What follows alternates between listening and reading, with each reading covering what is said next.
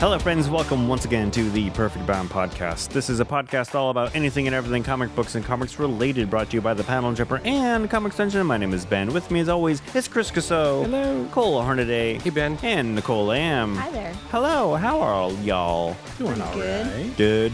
Good. Staying cool. Surprisingly It's cool. actually not that bad right now. No. Yeah. What did it, it peaked out like about 90 degrees today? Yeah. Ninety. It was ninety. Well, definitely Yeah. it was it was 80 when I left. It was uh, in the definitely morning. 90 at some point if it went Yeah. higher. I I spent yesterday and today moving a f- uh, not yesterday and today the day before yesterday and today Tuesday and Wednesday moving a 500 pound portable air conditioner up five steps and then back down five steps.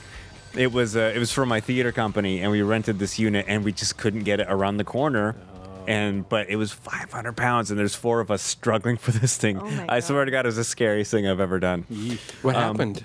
Um, we had to send it back and get Seriously? a smaller one. Yeah. Oh, that's terrible. it is a, it is terrible, but for well, we have plans to bring it, to bring professionals movers in to get another one in Yeah, soon. they, um, the the uh, AC at my bank uh, apparently went kaput, and I walked in and. I felt like I was walking into a scene from Terry Gilliam's Brazil because they had all these no. portable units and these portable units, these big, m- they looked, they were the size of refrigerators and painted like off blue, but Yeah. there were these giant white ducts. Ducts tubes, everywhere. Yeah. Ducts That's the everywhere. exhaust. Yeah. Yeah, yeah. And they were like down out of the ceiling and sneaking around the floor. And I'm like, this is just.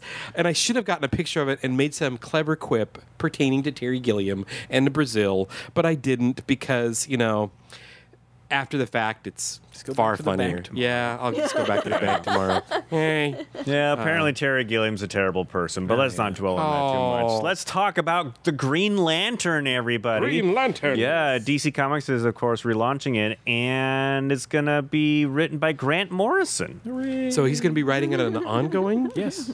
Wow. Yeah, with Yeah. Liam Sharp on with art. Liam Sharp on art. Oh. It's a big oh oh, and I don't care for Liam Sharp. okay. I think he's. No. Instead of the big, this is a quote uh, from Morrison. Instead of the big epic twelve-part stories, we're focusing down on the everyday life of a space cop. Basically, it's no more apocalypse-ending storylines. I get the feeling that this is going to be like in the tone of Klaus, where it's just him like, I'm going to have fun and be mostly coherent. I'm going to be weird, but still coherent. Mm-hmm. Right. Yeah. Yeah. So And I'm, you can get weird with Green Lanterns. Um, yeah. Well, with this artist, so I, I do agree he's not great for every project, but he did a run of Man Thing back in the 90s. And when they had Doctor Strange and Silver Surfer show up, it got mind blowingly cosmic and, and just I don't think I ever read that. really odd and weird and that that c- him doing that kind of cosmic looked great Okay. so i looked back at some of that art recently and it feels like the right picture perfect thing for this project All right. um, and i would have to imagine morrison chose him specifically for this Sure. so i think there he, 'Cause he he has can. some ideas because Yeah. of the weirdness of the style Well, um, I just I, I just was kind of surprised to see that he's planning to do this regular run of this mainstream character, and he doesn't have a lot of plans to blow doors and, and experiment with psychedelics or you know self reflexivity or anything.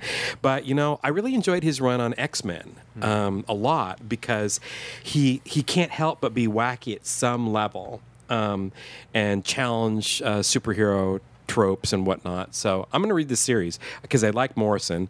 Um, and he's uh, because he's smart, and um, but he, I feel that he can be smart without being um, patronizing or making the reader regret that they you know had their intellect challenged by reading his stuff. I I I, he I doesn't like him get a lot. snooty often No, he doesn't, and he gets snooty at those who are snooty, which I Mm-hmm. cannot help but respect. So, Alan Moore. yeah, yeah. All right. So the article that I was reading didn't have a release date. Do we know when the Grant Morrison Green Lantern is going to be coming Uh, I out? couldn't find any No solicitations yet. Yeah. All right.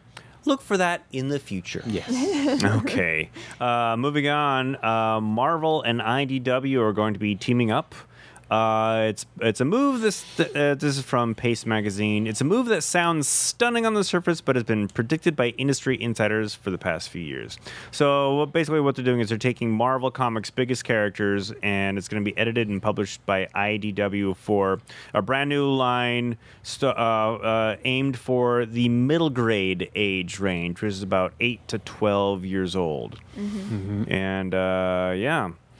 Yeah, this is uh, fulfilling something that uh, Scott, who uh, owns the store or is president of the board of directors of the store, um, had kind of started to put forth a couple years ago because uh, it IDW has been printing Disney comics, Mm-hmm. even though Marvel owns the p- characters, and the, Right. or Disney owns Marvel. So you think like, oh, you own a publishing company, why don't you just have Marvel do them? Marvel's not suited to do kids' books; they don't care to do them anymore. So it's just like, okay, give it to somebody who can do a good job, and they do that with the Star Wars adventures already, and they also have Archie publishing Marvel reprints for um, broader distribution. So it's just like, yep, this was kind of on the way. We're, we're actually beginning to wonder like, is there a chance that at some point Marvel or DC will just license out their superheroes to the other company? Mm-hmm. Is, there- Huh. is there a point where Marvel will be like, screw it, everybody's angry at us all the time. Let's just pay DC to do a Batman or a, a Spider-Man comic. It's just like, Interesting. that's, we- that's the way the corporation world we live in now. It's Yeah. a plausibility. There's going to be a day that comes when one company owns both Marvel and DC. Yeah. I guarantee it. And then at that point, it doesn't matter who, what house is technically Yeah. printing it. yeah. Disney's going to buy Time Warner or something to that Yeah. effect. Yeah. Uh, it's going to kick off in November with a Spider Man series featuring both Peter Parker and Miles Morales. And then the Avengers come November, and finally a Black Panther series in January of 2019. Yep. So no no creative teams have been announced, but um, but look for those in late this year. Now we're talking about 2019 comics. Yeah. Where did this year go? Yeah, Yeah, it went seriously. fast. But that's really good because especially after the Black Panther movie, we have people asking about Black Panther, and Black Yeah. Panther's like right now seriously political. It's Yeah. not like fun and lighthearted or anything. You don't want to hand it off to an eight-year-old. Not Yeah. necessarily. And there's I mean, only a handful of age appropriate. There's like a little Yeah. Mm-hmm. digest book, and that's out of print now. And then Oh. there's a uh, golden little book, and that's there about was like it. a, a Black Panther Adventures or something. yeah, that's the one out of print, I think. not Golden Book though. It was like a digest. Yeah, that's the one that's out of print. Uh, The the, the little the digest Marvel Adventures digest one. no. There's a one in between. So, sidebar, what do you do when you have folks who are attracted to the film properties and they come into the store? Um, is it helpful to like steer them to the reprint collections, maybe? Because, yeah, I would not recommend um, a preteen who saw the Black Panther. I would not re- recommend the Ta-Nehisi Coates book to them because it's probably going to be super duper boring. That's yeah. That's pretty much how I think. I mean, I do have some kids who do read that, Yeah. and they seem to be enjoying it. Okay, great. Um, but it's just not one that I always just I'm like you could read this, but I don't know. So I would try to do like the digest, like the newsprint ones Okay. that Archie does if All we right. had those, or maybe some sort of team thing because it's just kind of hard to, like he's a hard character to try to give to a child. Yep. Yeah. Yep. Yeah, even if you're going back to the the stuff in the Epic collection, it's still. I don't know if I'd want that. Well, yeah, I could give that to a 13, 14 year old pretty yeah, easily. Yeah, I mean middle school is probably fine. Yeah. Yeah. Yep. Yep. There'd be more attention there Mm-hmm. to like maybe more enjoyment. Yeah. Yeah. So yeah, look for that later on this year and early next year. Um, moving on, Fangraphics, a favorite publisher of ours because they're they're local. and We've interviewed some of them.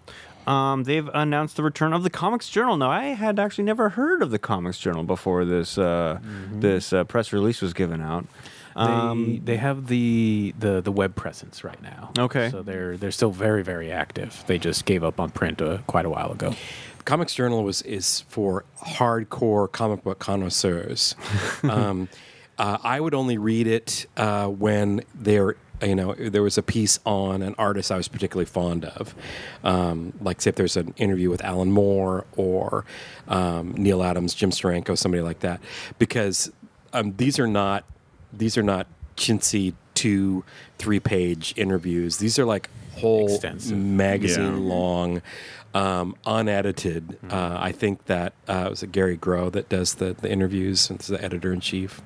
I don't know. Okay. There, there's a bunch of different people Okay. working for Yeah, I them think now. it was him in the article that Yeah. said he was looking forward to doing Yeah. interviews Yeah. again. Um, but I mean, they're- Groth or they're Groth or however you dense. pronounce Uh, it. Yeah, yeah, exactly. Um, and for that reason alone, I was not always a big fan of it because, frankly, I would look at the the length of these interviews and the regularity they came out, and I'm like, I guess I'm just not that hardcore. I'm a wimp. Well, it also depends. You say the hardcore connoisseur, but also it's a particular type of fan. Yeah. And it's the fan that definitely uh, is a fan of the idea of comics as an art form. And is also the fan that's a little bit quicker to poo poo on certain parts of the genre or the medium, certain genres of the medium. Um, the amount of times there's been a Comics Journal article that's like, here's the top 100 creators in the industry. And like, Kirby and Ditko are in there, but they will basically completely ignore everybody else in the superhero medium. Um, so it's it can be an acquired taste. So, are you saying there's a you, you found there's a bit of snobbery in there? A little bit. yeah, I would I would agree. Yeah. Yeah. Um, also, I just I, I like to know where a- an artist gets their inspiration from, but I mean, I remember reading like the the Tim Truman piece, and this is a long time ago, but like meticulously discussing everything he put on paper was just like, I don't need to know this, and I can't imagine that the artist, unless they're a relentless narcissist, really wants to go into that kind of detail on what they've done. But you know, that's just me. So yeah. All right, so look for the next printed issue of the Comics Journal Comics Journal. in uh, I think it's January. They're quarterly, I think. Is the article said? I believe so. I've already closed the page. So okay. Oh gosh darn it, Ben. I'm moving on. Let's move on. Okay. And um, Da-da-dum. uh, I forward all y'all uh, interview with Tom King. We talked about Tom King last week because he needed a bodyguard at SDCC because some jerks were being jerks, and um, he was talking about breaking Batman and like how do you break Batman? You cannot physically break him because he gets beat up every night. You can't like you know emotionally break him by killing Robin because they kill Robin every Friday. So how do you break Batman? you break his heart. Sure. And so that's why uh, that's why uh, his his uh, marriage he, he was jilted. Yes, yes. And um, but what I took away from it is Tom King came up with that storyline, and I always thought people who did legacy characters like Batman or like Superman are given edicts of what to do. And like okay, and some editor at at DC was like, "All right, we're gonna have this story arc. We want Batman to go uh, run up with a wedding with with uh, Catwoman, and then she's gonna leave him. Write it." And that's not what happened. No, yeah. See, so I'm sure every editorial division and every company has different methods of approaching it, but I'll give you an example that I read about when Marvel uh, decided to do the Clone Saga, and that's that at that point in time they were trying to compete against DC and the death of Superman and the breaking of Batman and all these other things, and they're like, we need to do something, like do something with Spider-Man. So they got a room full of people and they just said, you will not be punished. Say whatever you want to say. Throw out the ideas. And somebody's like, clowns? And they're like, do it. You're on top of the book. like, that's a real meeting. So that's how some of this stuff just happens. Wow. Is that I'm sure they have certain like hardcore anchors at certain times where, like, you know, Mm-hmm. Yeah. "Uh, try not to do this for too long. We already. We already had Joker show up five times. Like that's the cap for the year. Yeah. But otherwise, they were just kind of like, "What you got, Tom?" And he's like, "I'm gonna make Batman cry." and they're like, "Go with it." So, All right. sorry, our giggling is just that the story is still entertaining, but we find it very humorous that Bane's just like, "I'm going to make you cry," Yeah. and he's just like, "We're going to break your heart," yeah. and it's just like. It's just a weird approach for a supervillain, Yeah. especially Bane, who's like big muscle guy Yeah. on steroids, Yeah. and he's just like, "How do I make him sad?" His muscles have muscles. Let's manipulate Selena to leave him. Yes. Wait, she was manipulated? a little bit. Oh. Where have you been? By characters or by the storyteller? I would say All of maybe the above? maybe more coercion. Oh, oh! You Mm. know, dropping some little I like, just have not followed this story at all. hey, did you ever think about that? Uh-huh. Here's a little She's bit like, hmm. else that makes it sillier and funnier. So he's going through this long, long plot to make Batman sad, and they they reveal that we're past spoilers. It's fine for spoilers now. It's I think too late now. It's too We're late. so deep. and they reveal that he's been plotting this for years and there's like a room full of people who are in on the plot like the riddler the joker um, other kind of heroes and included in the room is booster gold's little robot skeets Right. Remember you pointing that out? yeah, and it's just kind of like your plan to make him cry is so meticulous. You included a time traveling robot just to break his heart. It's the long con. Yeah. Yeah, so it's just like it's just very funny to me that that's the level of storytelling we're getting. Yeah. All right, let's move on. Um, Robert Kirkman's Super Dinosaur is going to get an animated adaptation. Is I've never heard of Super Dinosaur before, but it sounds awesome. Yeah, you know. I think I read them. It came and they- went. It was yeah, pretty they quick. Were, they were aimed at young adults, Yeah. right? Yeah. Um, like basically a- preteens. It felt like a Dinosaurs and Saturday Mexians. morning Yeah. cartoon style. Yeah. for yeah. sure. Yeah. Tyrannosaurus Rex, Rex with the wrist-mounted rocket launchers. Yep. Yep. And big old robo arms. Right. Yeah. Yep. Oh right, because it's a Tyrannosaurus Rex. Oh, it's so cute. I'm just now looking at the picture, and his like his robo arms are the big arms, but his little arms are running the joysticks. Yeah. yep. It's Kirkman. It's fun. It is. It was actually a lot of fun. It's, it's just that it's now seven years old, something like eight years that. Yeah. old. So it's interesting that it's coming back. Yeah. Well, I mean, uh, been a I'm, long- he probably sold it seven years ago. And they're I'm just getting sure into it. someone was like, uh, "Walking Dead is popular. Does Kirkman have anything else we can sell?" Well, yeah, no. I, you- there was after the, the the rise of Walking Dead, anything that he was writing was like Bank, uh, Thief of Thieves, Outcast. and Outcast. Well, Outcast is a TV series that I have not seen.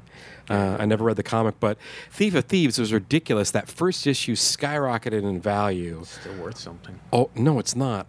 I couldn't get I- rid of them well, on eBay. technically it yeah, is, no, yes, yeah. yeah. People think they are, so Yeah. there's, but um, but yeah, like within a month or so, it was like people were trying to sell it for eighty dollars. I think for a, a, a tight window there, people bought it for eighty dollars. But no, I came across first, second uh, issues and first printings, and I could not get rid of them. So yeah, no. Um, okay, so I'm looking forward to that. I'm definitely, I definitely want to watch it. Especially now that you know. Especially now that I know he's The this, little- this is little. yeah, totally. Um, Black Panther, Black Panther's sister Shuri is getting her own ongoing title these days. Um, this is going to be, uh, according to Bustle magazine, it's going to be written by Nettie Okorafor and and drawn by Leonardo Romero. Mm-hmm. And uh, yeah, I mean, we like all things Black Panther here, so I just wanted to bring that up. it's a. Oh, sorry. go ahead. you go ahead. No, you go. No, you go. Um, it's the movie Shuri. Just to. It's the movie version It's of not. her. mm, It's not comic Shuri. Yeah, there's there's some drastic differences. There's some drastic differences. Is that a thing? Is it like how different Shuri is it? in the comics is very serious. yeah. and she was Black Panther for a good Yes. chunk of time. And movie movie Shuri is what are those? so, you know, it's a little different. Look at those shoes. yeah. She- Yeah. I'm also I'm I'm nervous about the word ongoing because it's usually with Marvel it's ongoing until it's not. They're Right, going to yeah. break your heart. Bane's in the corner, like let's make a new comic. It will be ongoing. No, it won't. You are new to depression, but I was born in it, molded by it. All right. It's all Bane. Yeah, Behind it's the all scenes, it's Bane. all Bane. Um, let's move on and let's talk about uh, Christopher Priestley's returning to the Spider Verse with the Spider Mm. Force. And I tried to open the page that I found this from. Man, I'm getting a 404 Yeah, it was error. gone. I, I had to hunt it down after that. But yeah. Yeah. so he's basically making X Force but with spider people. Okay. Yeah, he's just getting the serious dark spider people to go on a suicide mission, and it's like, eh, okay, that's the guy to do that story, Yeah. I guess. But it's priest be though, fun. so it's going to have some some fun stuff. some weirdness. yeah, satirical aspect to it, right? Yeah. Promise me? Yeah, Because no, it just no, sounds uh, dreary. no, it sounds like- Exports with spider people just sounds freaking dreary. No, one of them's like Spider Lad of the future, and he's like a cosmonaut with spider power. So yeah, so Spider Lad 2099? that would be great actually. you remember that? Bless you. uh, that was a thing actually. Yeah, in Spider Man Malcolm. 2099, the whole 2099 universe. Well, no, but there was also a Spider Boy 2099, uh, the amalgam. So I thought that's what you were doing. Oh, yeah. no, I just pulled that out of the butt ether. Oh, okay. nice. Spider everything, man. I- yes, yes. Yeah. Yeah. There should be Yeah. a spider T Rex at some point. Racial Ooh. Oh, with the eight little tiny arms. break the spider heart. Oh, anyway, so I just thought that was interesting. and spiders. I don't know. Just imagine the Charlie's Angel version of like the T Rex with like little tiny arms everywhere. Like the silhouette on that would be real sweet. Strike a pose. So T Rex Yeah. podcast is coming up now. Totally. we have lots to talk about, guys. All right. All right. Arms, tiny arms. And let's move on to book report, everybody. and uh, Nicole, let's start with you. What do you want to tell us about? I want to tell you about Ruin World by Derek Loffman. It's a an adventure title that is published by Kaboom, and it is uh, like a pure fantasy action adventure series uh, marketed to all ages. And it focuses on a fox warrior who's really good and a pig who is really bad at combat but really, really wants to do adventuring. Um, and uh, there's a Cthulhu monster that shows up in an abandoned tower, and you know there's thieves around stealing things that they shouldn't. Um, and it's just got really great art, really fun. I'm super stoked for this title, and I really like having something that's like a real pure fantasy adventure title um, for all ages because I think that there is a lot of mashups happening these days, and it's always nice to have have things that uh, really fulfill on that adventuring. So short and sweet and to the point. I just want you all to go out and read it. Um, it's very cute art. I follow Derek on Instagram, and his stuff is just delightful. So I definitely recommend following him, um, checking stuff out, and then picking up Ruin World. It's a five issue limited series, unless it's not, because sometimes things are popular. Yeah, K- Kaboom and Boom are like the opposite, where they're like, it's all limited until it's not. Oh, it's making money. Make more. Oh. Ongoing! Exactly. 52 issues of Lumberjanes later. yes. Cool. Rune rolled. Thank you, Nicole. Yeah. Uh, Chris Casso, what do you got for us? Uh, so I read Rob Guillory's Farmhand, uh, first issue, new image series. Uh, Rob Guillory is the artist from uh, Chew, the uh, hit dark comedy crime series from a few years back. And uh, so this is him doing story and art and doing the, the full thing. And um, did y'all see that movie Phenomena with uh, Travolta? Why? No. Why would we want to? Okay, no, No. it's just a point of reference because like magic light hits Pert Farmer in the in the head and he gets smart. So that happens. This guy gets phenom- phenomenod, and That's all I can think of. Sorry. It was brilliant. and uh, instead of of becoming John Travolta, he gets more interesting. He uh, he basically finds a way to make genetic plant hybrids that grow body parts. So there's kidney trees and there's like eyeball plants, and he can make you new lungs and everything. And so he's he's reinvented the medical world with it. Um, the m- main character is actually his son, who uh, is trying to reconnect with his father and move back to town, and brings his wife and two children with him. So you get one story is this family story trying to focus on them reuniting and getting over whatever past problems they had, and then you have a much darker, seedier story. Uh, sorry for the pun. Um, that uh, there's there's all sorts of government forces or other people that want in on the secrets of this farm and uh, people trying to steal the rogue body parts and um, the the farmer in charge has a bit of a dark secret side going so there's uh, a lot of interesting subplots developing some good characterization and a lot happens in one issue so really good first impressive outing for uh, number one issue from image it's only 399 Cool. All right. Farmhand. Thank you, Chris. And finally, Cole Hornaday. What do you got for us? Um, well, I read uh, the collected uh, or the trade paperback uh, Paul Jenkins and Leela Leitz's Alters from uh, Aftershock. I read the first issue when it first when it came out. I think Nicole may have reviewed it back in the day, um, but I, I picked it up and I enjoyed it. But I didn't feel any sense of forward momentum um, to actually read the series. So I, I happened upon the the trade that just came out, and it collects I think the first first five issues Yeah, that um, sounds of the right. series. Uh, and please bear with me because I'm really excited about a lot of what's happening with this book. But with the way my life worked out, it perfectly dovetailed with an academic uh, study that I've been reading by uh, uh, Ramsey Fawaz Who called reads academic studies? Cole does.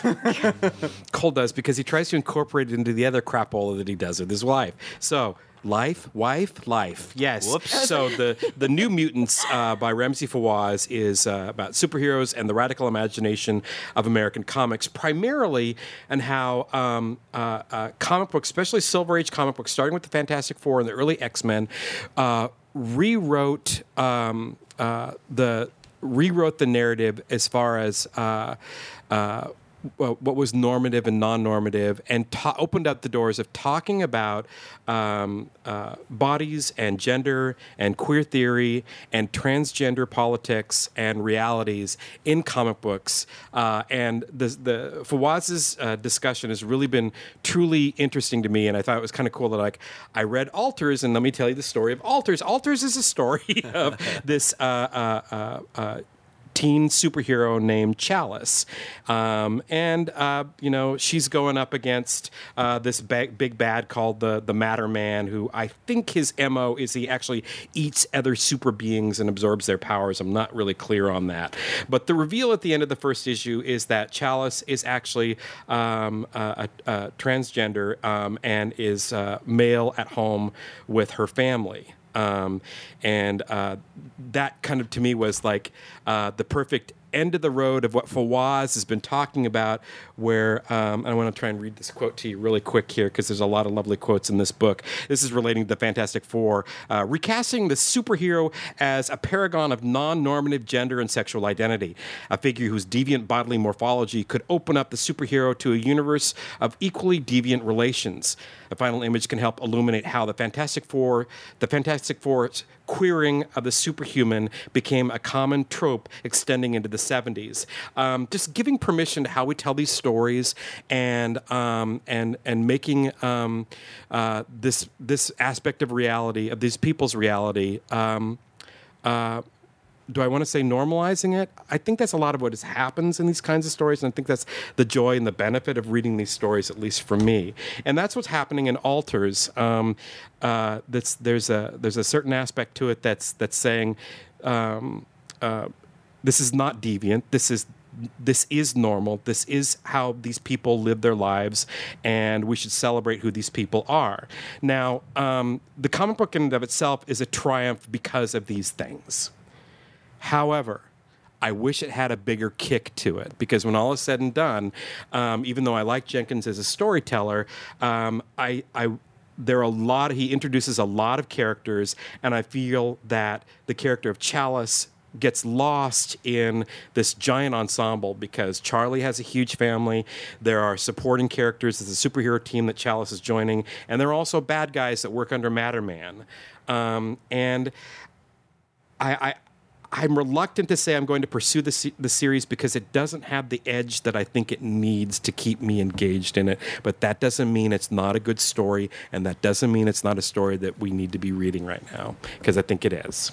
So there's a lot there, but you want more there. There. Absolutely. All right. Yes. I do think it's a triumph for what it is. I love that I live in a reality that this is where we are right now, that we're telling stories about transgender superheroes. I love that. I kind of set my expectation higher based on having read superhero comics for, you know, my entire life. So And he's focusing on different subject matter, so he focuses a lot on Chalice in the first volume. Mm-hmm. Right. There's some expansion on on her family in the second volume, as Cool. well as they're dealing with homelessness in So the you are second still volume. Mm-hmm. following the series? Okay. So it looks like they're going to and this so in the single issues they had articles. Okay, they do include Yeah. the articles in the back of this, which is good because what Paul Jenkins is out to do is not just tell a story, but he's also um, consulting with a lot of different people. So he consults with a lot of transgender uh, people about the character and about their lives and stuff like that. And then in the second one, he um, does talk to people who uh, have dealt with or are currently experiencing homelessness. Um, so there is some of that that's incorporated into the comic as well as you know what you see in the panels. Okay. Yeah. All right. I'm sorry, I was looking for another uh, quote from um, Fawaz. So, by the by, Fawaz is transgender as well. Um, if you get an opportunity to see History Channel's, um, I believe it's called The Superheroes Decoded, um, Ben Saunders, uh, the professor at University of Oregon who also curated the Marvel uh, Mopop exhibit, um, is one of the go-to Talking Heads persons, and Fawaz is as well. So um, uh, and here's a little uh, personal point of connection is Saunders teaches at my former alma mater, the University of Oregon, and teaches comic books. Fawaz teaches at my former alma mater, the University of Madison, Wisconsin. Wisconsin and Madison uh, is an, he's, uh, he's an associate professor there. So like, I just am getting it from all sides from my alma mater. People like, are writing epidemic works on comic books. It's kind of cool. oh, darn it. I'm not going to be able to find this quote. Oh, wait, wait, wait. What was that? Here we are. All right. This is in, in, in particular pertaining to X Men. I just love what Fawaz has been talking about, even though it's pretty dense. Um, uh, he's talking about uh, uh, uh, genetics and genomes, and uh, if superheroes were now understood as genetic aberrations, or as was the cu- case with the X Men, mutants who represented the next step in human evolution, they could become a rich. They could become a rich site for, for performing and contesting the ways that biological realities, including genetic lineage, were understood or constructed as realities. Far from becoming affixed to material fact, the concept of quote mutation or genetic diversity in the Marvel universe worked as an elastic metaphor for the vast array of differences based on race, class, gender, sexuality, generation. Uh, and the and ability that would become the mainstay of late 60s and 70s uh, cultural uh, politics. So um, I, I love going back and reading this kind of stuff and going, oh, there's a new there's a new take on stuff I've always loved, and I really appreciate that. So, um, I uh, would you, Nicole? What do you say? Should I keep? Should I stick with alters? Well, it depends because it is Yeah. kind of it's just a superhero analog, Right. And it's not necessarily bringing anything new to the table in Right. that superhero genre. Okay. what it brings is it's talking about different ways of life, Uh-huh. and I really like her- the art from from Leela Lee's. Um, so that carries it for me. Mm-hmm. Okay. the superhero story is a little generic. I Yes. can ride with that. Yes. Um, but I don't think that it is the thing that's going to spark you. 'Kay. It has to be the stuff kind of around it. Yes. Yeah. Definitely. All right. Great. Thanks for your help. I appreciate it. All right, Alters Volume 1. Thank you, Cole. Well, that is Book Report, and that is our show, and coming up is quiz time. But before we go, I want to tell you that the Perfect Bound podcast is brought to you by the Panel Jumper. See everything Cole Hornaday and I do at thepaneljumper.com, as well as Comics Dungeon here at 319 Northeast 45th Street, beautiful downtown Wallingford, 24 hours a day, seven days a week at comicsdungeon.com. Subscribe to the show on iTunes or however you get your podcasts at co- uh, perfectboundpodcast.com or send us an email, perfectboundpodcast at gmail.com. And our friends, it's quiz time. Get your quiz hats on. This week, our questions come to us from Mr. Chris Casso. Lay it on us, Chris. So this quiz time is called "Unbreak My Heart," and it's uh, because of all the sad weddings and superheroes that uh, don't actually end up with weddings. Um, because Kitty and Colossus did not get married, and neither did Batman and Catwoman. So first question: This rubbery sleuth and brunette socialite first met with when the detective used the pretense of catching jewel thieves to catch a glimpse of his lovely future wife. They soon entered into a whirlwind romance where they married a short time later, with Barry Allen serving as the best man. What followed was a life of adventures and superheroics as she stuck by his side as he traveled around the globe and they solved mysteries together. Who is this couple? No. uh, Ralph and Sue Dibney, the Oh, of course. elongated man Yes, yes. and his wife. Uh, okay, next question. Making comic book history in 2012 as the first same sex marriage in the Marvel Universe, this Canadian speedster and longtime member of the superhero team Alpha Flight married Kyle Janadu, the manager for his sports brand. Nearly 10 years after this hero first came out as gay, same sex marriage was legalized in New York, and soon after, the two characters became the first couple of married men in Marvel in the pages of Astonishing X Men number 51, and they remain together to this day. I hope. I don't think anyone's killed them yet. Who is this hero? North, Star. Star. North Star. Next question. Meeting on the romantic location known as Battle World, where superheroes and villains were plucked by a godlike entity to battle to the death for entertainment, this power couple would quickly fall in love, get married, and be a thorn in the sides of Thor, She Hulk, and most of the Avengers for years to come. One was granted his powers by Loki, while the other was remade from a scrawny bully girl into a massive powerhouse by Doctor Doom. Who are these happily married criminals? Is it Crusher Creel and Titania? Yeah, Uh, Absorbing Man and Titania. What's her name? Mary? Mary something. It sounds right. Yeah, sure. Yeah. Uh, they were in Black Bolt. It was cute. Yes. Yes, they're actually a very adorable evil couple. They're great. IDW's Transformers comics have created a specific term for one Transformer's significant other, an individual that they deeply love. These are the equivalent of spouses. For example, when the life of a Transformer is threatened to the point of, of death, it falls upon their partner to make medical decisions on their behalf. James Roberts, one of the key writers of these comics, found that both IDW and Hasbro were very supportive and indeed encouraging about having uh, same sex marriages between characters, such as Chrome Dome and Rewind. And uh, so they developed an entire cultural context behind these marriages. What is this union called? No one got it. I wish conduit? I knew. That'd be a good name. Yeah. Conjuxendura. Oh my goodness. Well, that's a lot of words. It is. That's not even a word. yeah, that's uh, no, actually, I like conduit better. Conjux is uh, is uh, is a real word. I just forgot. Uh, I forgot to write that down. Yeah. Mm, Sure it is. Last question. After waiting for 58 years to happen, this marriage has since survived an identity crisis, an infinite crisis, a final crisis, Blackest Night, a flashpoint, a new 52, a convergence, and a lot of bad writers. And while it will probably go through a few more bad patches, Grant Morrison has assured us it will survive into the 853rd century where they will live happily ever after.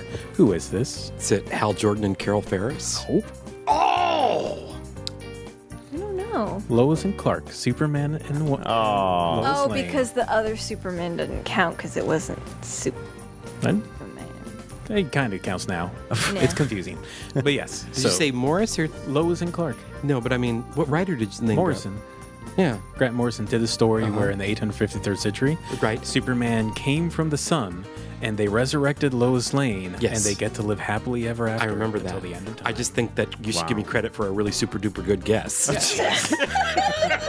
All right. Well, half point to Cole. woo woo! Half point. Well, that is quiz time. Thank you, Chris. you could apply that half point at nothing. It's my no prize. And thank you for listening, and we will see you next week.